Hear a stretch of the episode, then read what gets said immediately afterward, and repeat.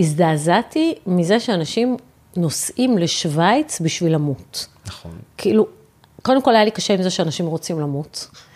אמ, והיה לי קשה גם עם זה שהם ממש מוכנים. להשקיע הרבה מאוד כסף והרבה מאוד מאמצים בשביל להביא לסיום חייהם. אני, היה לי מאוד קשה להשלים עם זה. שלום וברוכים הבאים לעוד פרק בפודקאסט בית הספר לקרמה טובה. אני עורכת הדין רות דיין וולפנר ואני אדבר איתכם על גירושים, על זוגיות וכמובן על קרמה שהיא בעצם תוצאה. היי, ברוכים הבאים לעוד פרק בפודקאסט בית הספר לקרמה טובה, והיום יש לי אורח מיוחד, בכל הפרקים זה אורח מיוחד, אבל היום מיוחד במיוחד, אה, שלומי וולפנר, שמהשם כבר אפשר להבין שהוא אחי הקטן, הצעיר, צעיר ממני בעשר שנים, אה, והזמנתי אותו לספר על הקריירה הדי חדשה שלו, ומדהימה בעיניי. שלומי מלווה אנשים לקראת אה, סוף חייהם בשוויץ. זאת אומרת, במכון שנקרא דיגניטס. היי, שלומי. היי רותי. מה העניינים? בסדר גמור. אה, אז בואו בוא נתחיל עם לספר איך הכל התחיל. אז היום אני בן 44, אה, ובמסגרת אה, משבר גיל ה-40 התחלתי לחפש משמעות שהיא מעבר לעבודה בהייטק, והתחלתי להתנדב בארגון שנקרא איחוד הצלה. אה, נהייתי שם חובש, וביצעתי הרבה החייאות, והתחלתי לטפל באנשים. במסגרת ההתנדבות גם יש קבוצות וואטסאפ שהן קהילתיות, ויש איזו תחרות סמויה בין אנשים, מי עושה יותר מעשים טובים, שלא קשורים להצלת חיים. מי יכול לשנע מיטה, מי יכול לתרום אוכל, ויצאה בקשה לעזרה לקשישים שיש להם בעיה עם המחשב, מי יכול ללכת לסדר להם, והתנדבתי. הגעתי לזוג קשישים בכפר סבא, שעזרתי להם עם המחשב, אמרו, אוי, איזה נחמד אתה, אתה יכול לעזור לנו עם האימייל הזה? ובאימייל היה התכתבות מול הארגון שנקרא דיגניטס בשוויץ, התכתבות שהיא לוקחת שנה וחצי, והם מנסים להביא אדון בן 73, קטוע רגליים, לסיים את חייו בשוויץ. ו... זה אחד מהם היה האדון הזה? זה הראשון, זה האדון הראשון שפגשתי. זאת אומרת, זה שאלו שהיית אצלם מתקן את המחשב, נכון. בעצם אחד מהם, הבעל... הבעל ביקש לסיים את חייו. וכך נתקלתי בסיפור הזה של שוויץ בפעם הראשונה. מה זאת אומרת מבקש לסיים את חייו? בן אדם שהוא סיעודי, קטוע רגליים ולא מסוגל לעשות פעולות עצמאיות, רשאי לפי הקריטריונים בשוויץ לבקש לסיים את חייו שם. והם היו בתהליך, הם נרשמו לעמותה וניסו להגיש את הבקשה, והיו חסרים להם כל מיני דברים.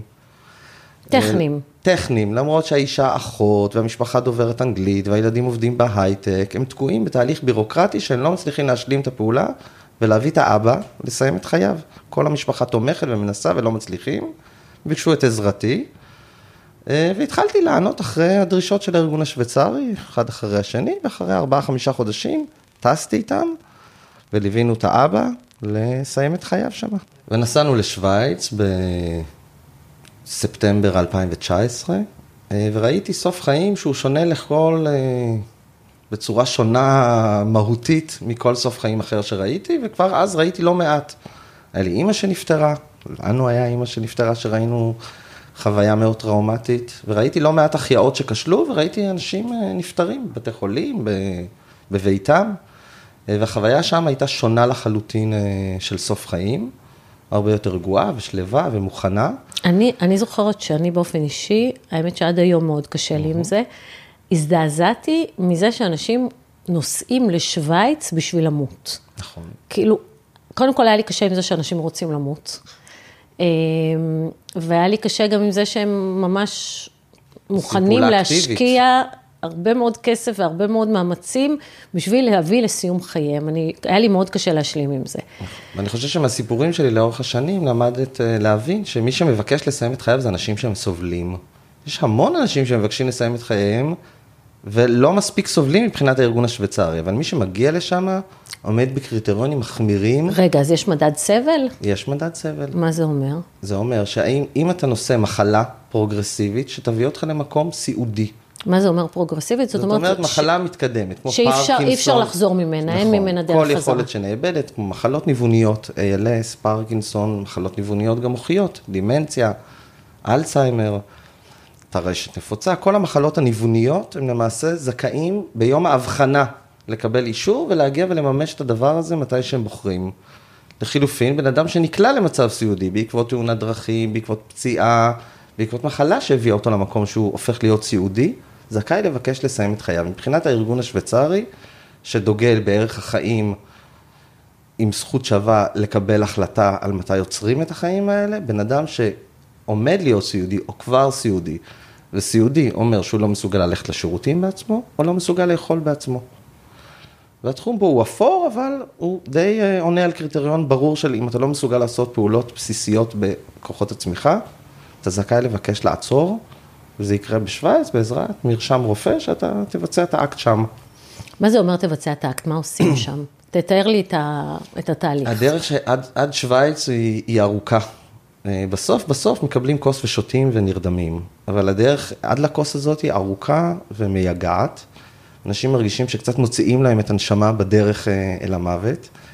אה, אבל החוק בשוויץ הוא א', מאוד מתירן, כי הוא מאפשר לאנשים זרים להגיע ולעשות את זה במדינה שלהם, בניגוד לכל המדינות האחרות שזה אסור בהם. גם אנשים מהולנד, שהם הולנדים והם זכאים להמתת חסד בהולנד, הרי אנחנו כולנו יודעים שבהולנד זה מותר, בהולנד ובבלגיה.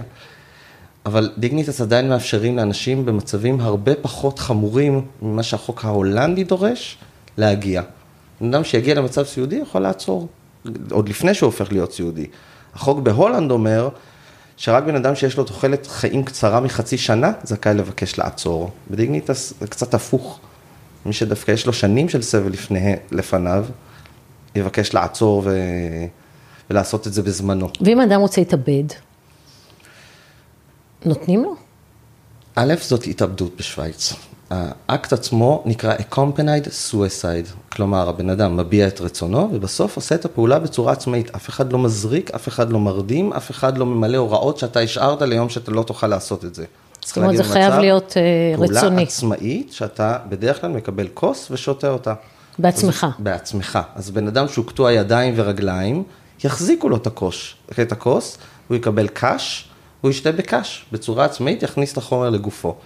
בן אדם שנפגעת לו יכולת הבליעה, והוא מוזן חיצונית או שרק אה, יש לו בעיות בליעה, יקבל את זה לווריד. הוא יצטרך ללחוץ על כפתור ולהפעיל את המנגנון שמכניס את זה לגוף שלו. אם הוא לא יכול להפעיל את המנגנון על ידי הקלקה של עכבר, אפילו עם השיניים, או לא יכול אה, ללחוץ, הוא לא, זה מאוחר מדי. ולכן גם לשוויצרים יש מינימום של פעולה עצמאית, גם קוגניטיבית, אבל בעיקר פיזית, שאתה צריך להגיע. וכאמור, אנחנו מדברים בעיקר באנשים עם מחלות ניווניות. אז חולי ALS, שמאבדים יותר ויותר יכולות בקצב אה, בדרך כלל מהיר, בוחרים לעצור ומגדירים קווים אדומים. מהו הקו האדום? אני צריך חיתול, זה קו אדום, אני צריך שיעזרו לי, אני לא מסוגל ללכת. אנשים מגדירים ומצהירים שהם במצב טוב, מתי הם יעשו את זה? לפעמים עומדים בהחלטה שלהם, לפעמים מקדימים את זה, כי הסבל קשה מדי ולא מחכים להגיע לחיתול. שהם מאבדים את יכולת הדיבור, זה מספיק, מספיק להם, או יכולת הבליעה. אה, אבל בעיקר לא רואים את המצבים הקיצוניים האלה, את המחלות האלימות, רואים הרבה מחלות זקנה של אנשים במצבים שמתקרבים להיות סיעודיים או כבר סיעודיים, מבקשים לעצור ולא להפוך להיות נטל על המשפחה ולא להמשיך להיות נטל על עצמם. ו... אני חוזרת לשאלה הקודמת שלי. שתמיד נקרא לי בראש, ואני לא לגמרי מבינה את זה, למה הם לא עושים את זה בעצמם? בשביל מה צריך את כל הנסיעה הזאת לשוויץ, את כל ה... כל... בשביל מה? למה, למה אם בן אדם רוצה למות, הוא לא מתאבד? אחד, 50 אחוז מהאנשים שהגעתי איתם לשוויץ, עשו ניסיון אובדני בעצמם, ולא הצליחו.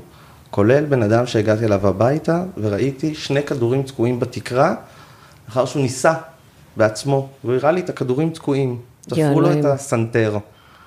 הוא לא הצליח. וואו. אה, לא כל כך. הרבה מהאנשים האלה מאוד נכים ואין להם שום יכולת לבצע אקט בצורה עצמאית. חלקם ניסו ולא הצליחו. זה לא כל כך קל כמו שזה נשמע. נשמע. אה, וב' זה בטוח. אז גם אלה שניסו וגם אלה שלא ניסו. הפעולה בשוויץ היא בטוחה. כל מי ששתה את זה לעולם לא יתעורר. אה, ואנשים לא רוצים לעשות את זה בצורה אלימה, ומי שבוחר בשוויץ, בוחר בסיום חיים, שהוא אכן התאבדות. אבל היא התאבדות שהיא לא אלימה, והיא לא מאחורי דלת סגורה, שאתה לא רוצה שיעצרו אותך, להפך. רואים שם משלחות של 14 איש מלווים את האדון או הגברת, רואים הורים לוקחים את הילדים שלהם, ורואים תהליכי פרידה, ורואים סוף חיים שהוא הרבה יותר מפויס מאקט אלים, שהמשפחה מוצאת את הבן אדם אה, אחרי שהוא ניסה, הצליח, אה, לעשות את זה בעצמו. אה, ולכן זאת התאבדות, אבל היא לא התאבדות מלוכלכת או אלימה. אז בוא נחזור לה, להתחלה. אתה באותו, בעקבות, אני זוכרת את המקרה הזה כמובן, mm-hmm. שאתה חוזר משוויץ, ואז מגלה... פונים אליי. נכון. מישהי שאלה אותי אם אני מכירה מישהו שיודע לעזור עם שוויץ. עורך דין, עורך דין. שיודע להתעסק בזה. כן. וחיברת אליי. אה, ובאמת, עשיתי את המקרה הראשון וחזרתי לעסק שהיה לי, שלי בהייטק, ורק אה, התפעלתי, ואז הגיעה אליי פנייה דרכך, אה, של בת שרוצה, שמבקשת עזרה עבור אביה שחולה בפרקינסון. והיא מבקשת את עזרתי כי עליה זה גדול, ואנחנו מתחילים בתהליך, הוא מקבל את כל האישורים וקובעים לו תאריך. ואחרי כמה ימים הוא מתקשר אליי ואומר לי, אנחנו צריכים לעצור רגע, כי היה לי חלום די מטלטל בלילה, והבנתי שהגעתי אליך בטעות, ואתה לא בייעוד שלך. אתה צריך לעשות מה שעשית איתי, אבל כמקצוע. וזה מה שאתה צריך לעשות בחיים, ואני אלך הרבה יותר רגוע, שאני אדע שאנשים מגיעים אליך לא בטעות, כי אחותך סידרה את זה, אלא יכולים למצוא אותך באינטרנט. אני רוצה שתקים אתר. אה, וכך עשיתי. הלכתי עם האינטואיציה שלו, נמשכתי לשם. עם החלום שלו. עם החלום שלו, ודחינו את התאריך שהיה לו. למה? כי הוא ביקש לדעת שאני עוזר לבן אדם לפני שהוא נוסע. באמת? לדע... וואי. איזה טירוף. אה, והקמתי אתר, ואכן הגיעו אה, אנשים שפנו, ואחרי זה, אני ממש זוכר את אותו טלפון ראשון שהגיע ביום, אה, שהאתר עולה ביום חמישי, והטלפון הראשון מגיע ביום ראשון. איך קוראים לאתר, רק שנדע? משאלה אחרונה, או last wish. אוקיי. ומגיע טלפון ביום ראשון בבוקר מגברת בארצות הברית, שמתעניינת עבור בת שלה, חולת פרקינסון. גם אותו חולה שביקש להקים את האתר היה חולה בפרקינסון. ו... והרגעתי אותו ואמרתי לו, הנה, יש לי, יש גברת שאני התחלתי לעזור לה. והוא אכן נרגע וסידרנו תאריך ונסענו, הוא והבת שלו ואני. ואני זוכרת שאתה חוזר משם, ואנחנו נפגשים, אני ואתה ואחותנו נעמי, ואתה אומר, אתה אומר לנו, מצאתי את הייעוד שלי. מצאתי את הייעוד שלי. אני פשוט... עוזב הכל וזה מה שאני עושה, ואני הייתי בשוק, מה, מה, מה, מה, מה קשור אליך? נכון. וזה לגמרי מצאת את הייעוד שלך. נכון, ושאנשים שואלים אותי, א', איך אתה יכול להתעסק במוות כל כך הרבה? אני, למשל, קשה לי מאוד. לך קשה מאוד לשמוע את הסיפורים שלי. כן, כי עברתי אה, מספיק. אז אני, אני נותן לאנשים את הרקע שגדלנו לאימא שעבדה ביד לבנים, וראינו המון משפחות שכול, שהם החברים הכי טובים של ההורים שלנו, שחווים אובדן הקשה מכל של לאבד ילד, או שניים, גם את זה ראינו. נכון. אה, וממשיכים בחיים. אה, וזה טראומטי מאוד, וראינו אנשים ממשיכים בחיים אחרי שהם איבדו את הילדים שלהם, או את הבעלים שלהם. אה, וזה נתן לי, אני חושב, איזושהי פלטפורמה של אה, להכיל צער של אחרים בצורה שהיא יכולת להכיל, לא לכולם נכון, יש את זה. נכון, אתה גם היית מאוד קרוב לאימא כל השנים, נכון. היית הולך איתה לאירועים ביד לבנים, למזיכרון, מכין איתה את הנרות. נכון. כן. ובאמת הרגשתי שאני נמשך לשם, לחלק הטיפולי, כי יש פה לטפל בבירוקרטיה, אבל יש פה לטפל בבן אדם שמבקש, יש פה לטפל במשפחה שמבקשת. וזה תמיד בא יחד הארגז הזה, הארגז, החבילה הזאת. אה, והסיפורים הם, אה, הם באמת אה, מוטרפים אחד יותר מהשני, הדברים שאתה רואה, והרבה פעמים אתה מסוגל למצוא את הקשר של...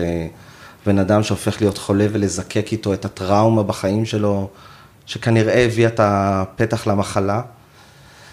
אה, גם אם זה מחלות שהן אה, לא גנטיות או כן גנטיות או כן תורשתיות. אנשים מסוגלים הרבה פעמים לשים את האצבע והרבה פעמים נפתחות טראומות שהם פותחים רגע לפני המוות והם אה, מוציאים התעללויות במשפחה ודברים נוראים שאנשים שם נפתחים רגע לפני.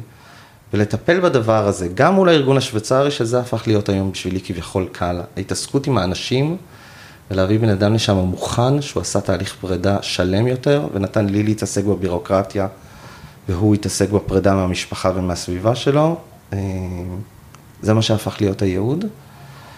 אה, וזה מה שאני באמת עושה. אבל זה הפך להיות גם, אה, זה הפך להיות מאוד משמעותי. קודם כל, אתה סיפרת לי שזה בעצם מסע, שהחיים לא, לא נגמרים שם. אה, שזה מאוד רוחני, והרבה אנשים לא מאמינים בזה, אבל אתה, אתה ראית שזה... שזה שחור על גבי לבן. ראית איזה שחור על גבי לבן.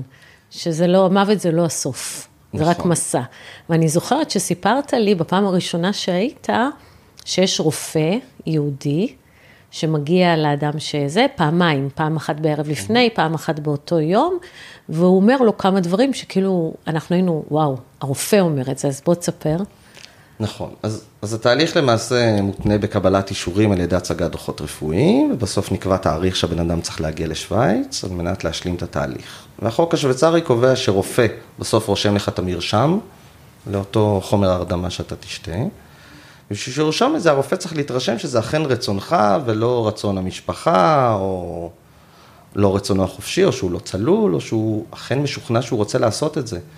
למעשה מגיע רופא, בדרך כלל יהודי לישראלים, למרות שיש שם שישה, שבעה רופאים, בדרך כלל ישראלים מקבלים רופא יהודי, לא צעיר, מתקרב לגיל 80, עם קוקו קטן, בעל אופנוע, עם פוזה כזאתי, אה, ויורד על הברכיים תמיד לגובה הבן אדם שברוב המקרים בכיסא גלגלים, אה, ומשאיר מהטבעת ואומר לו באנגלית, עם מבטא שוויצרי כבד, שהוא קרא את החומר שלו והוא יודע למה הוא פה, והוא לא צריך להסביר, והוא רוצה לוודא שהוא אכן הגיע לפה על מנת לסיים את חייו. והוא שואל את המשפט המאוד נוקב הזה, Did you come here to end your life tomorrow?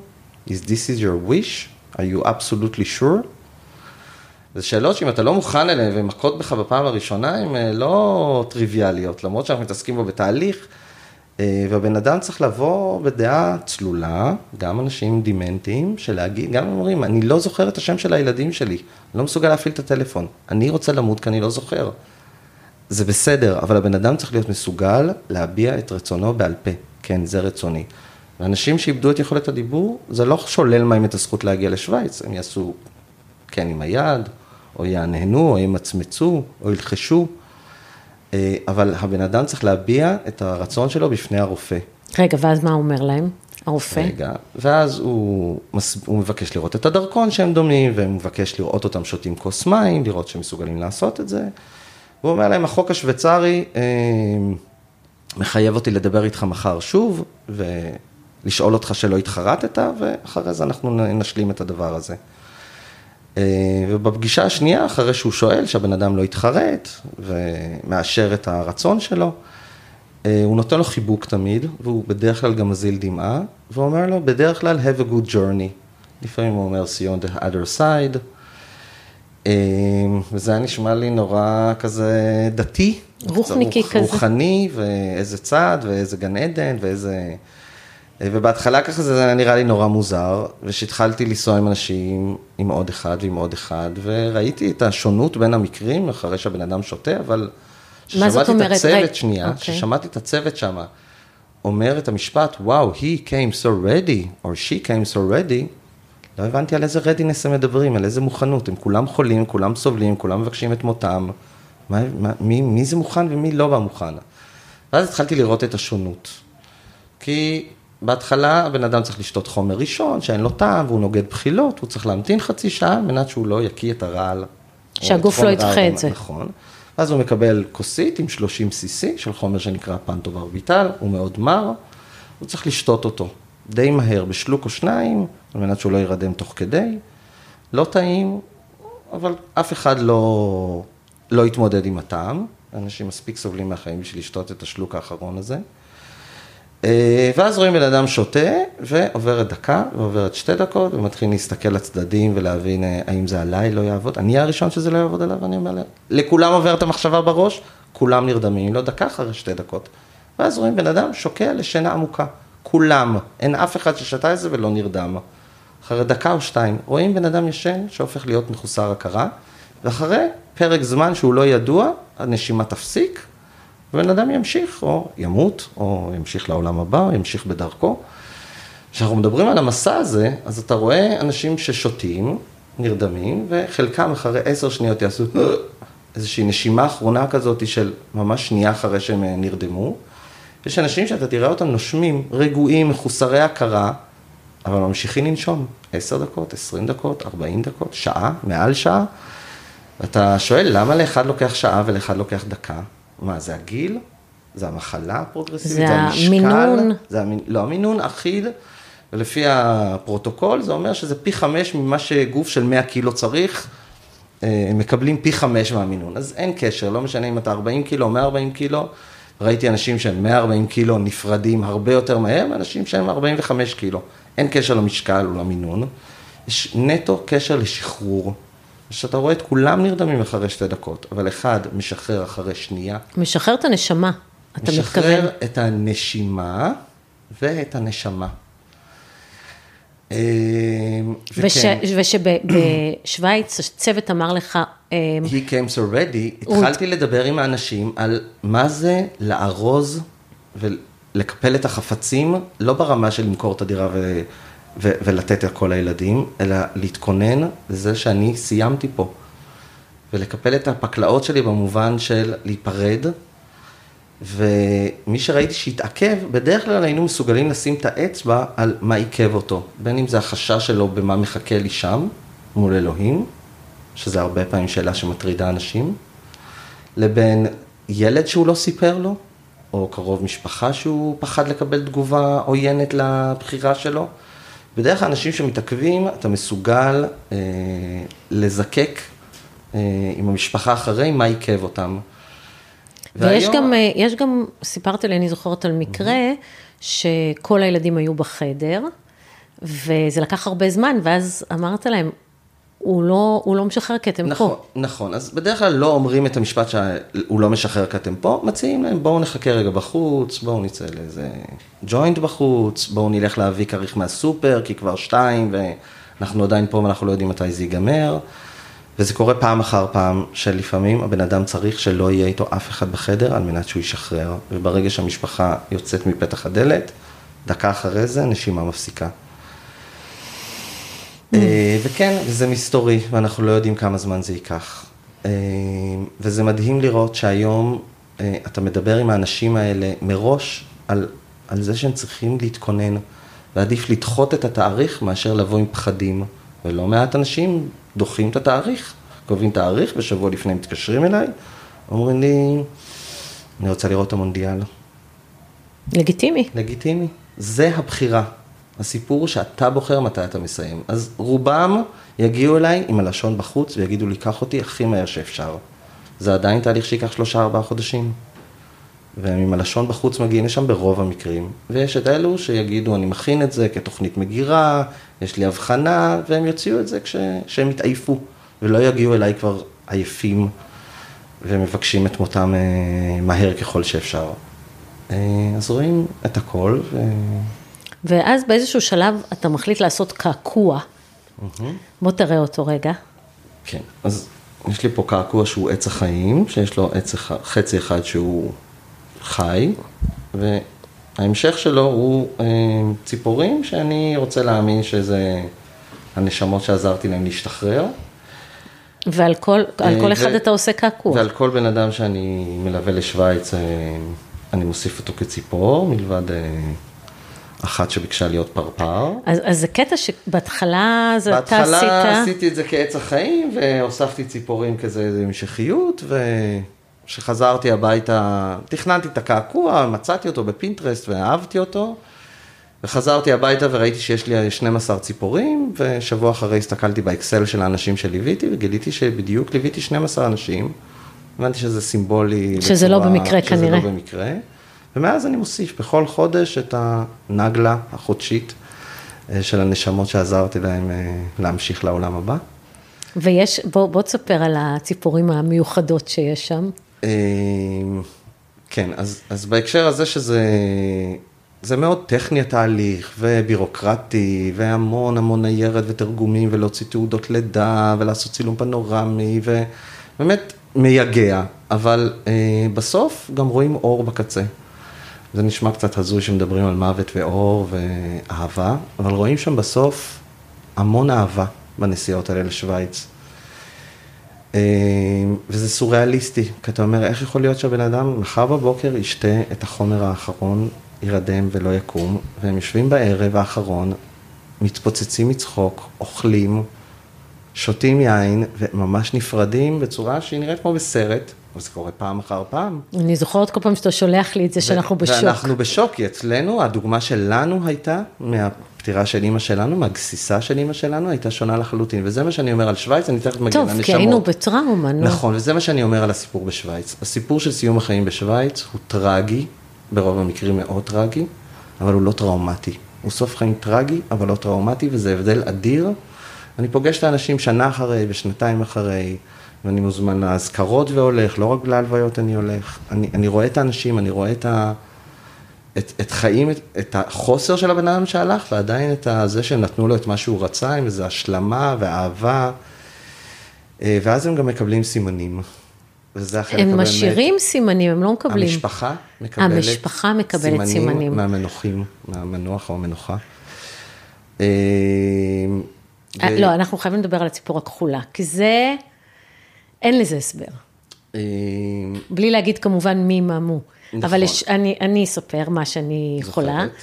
אני לא יכולה לשכוח בו. אה, יש לו ציפור כחולה לשלומי מקועקע, תראה אותה רגע, את הציפור הכחולה.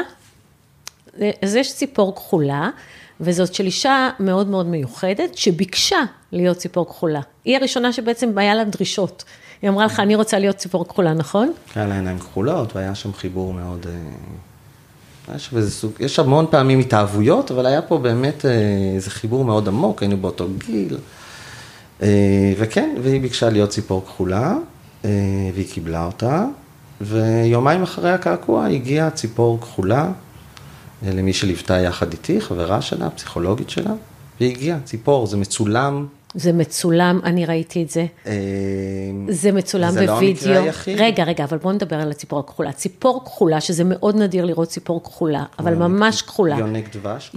זה היה יונק דבש, ממש כחול, נכון. נכנסת, למשרד בתוך בית חולים רמב"ם, שזה חדר שאין לו חלונות החוצה, פנימי. בתוך מסדרון בבית החולים, מתיישבת על תמונה, והיא לא מפוחדת והיא לא מבוהלת. והיא פשוט יושבת והיא שם. יושבת ומצטלמת, לא בסלפי, מצלמת אותה מישהי באה להגיד לה שלום, אה, ונותנת לנו את הדש לכל המלווים שלה, לאחים שלה, למי שליווה. שהיא פשוט ציפור כחולה. פשוט ציפור כחולה שמגיעה, אה, ושנה אחרי אה, יש בחורה צעירה עם עיניים ירוקות שמאוד אוהבת ירוק במובן של וויד, ואני קובע איתה על ציפור ירוקה. אה, ונכנסת לאימא שלה. ונכנסת לאימא שלה למרפסת, ציפור ירוקה, והיא הרבה יודעת. זמן, עכשיו, באמת, עם הציפור הכחולה לא ידענו, אבל פה אני מספר לאנשים ואני מראה להם וידאוים, ואני מראה יונה שמגיעה ומתיישבת על הראש שלוש שעות, וזה ברור לכולם שזה המסר ומדברים עם האימא. אה, ובשבת האחרונה קיבלנו מסר מבן אדם שהלך ביום שישי, והנכדה אומרת אה, את המילה גן עדן שהילדה עוד לא מדברת ומתעוררת בילדה בת שנה וחצי, הנכדה פותחת את העיניים ואומרת גן עדן, שהיא לא שמעה בחיים את המילה, היא לא ידעה שסבתא שלה נסעה לשוויץ, וזה זה, גם הרגישו שזה דש.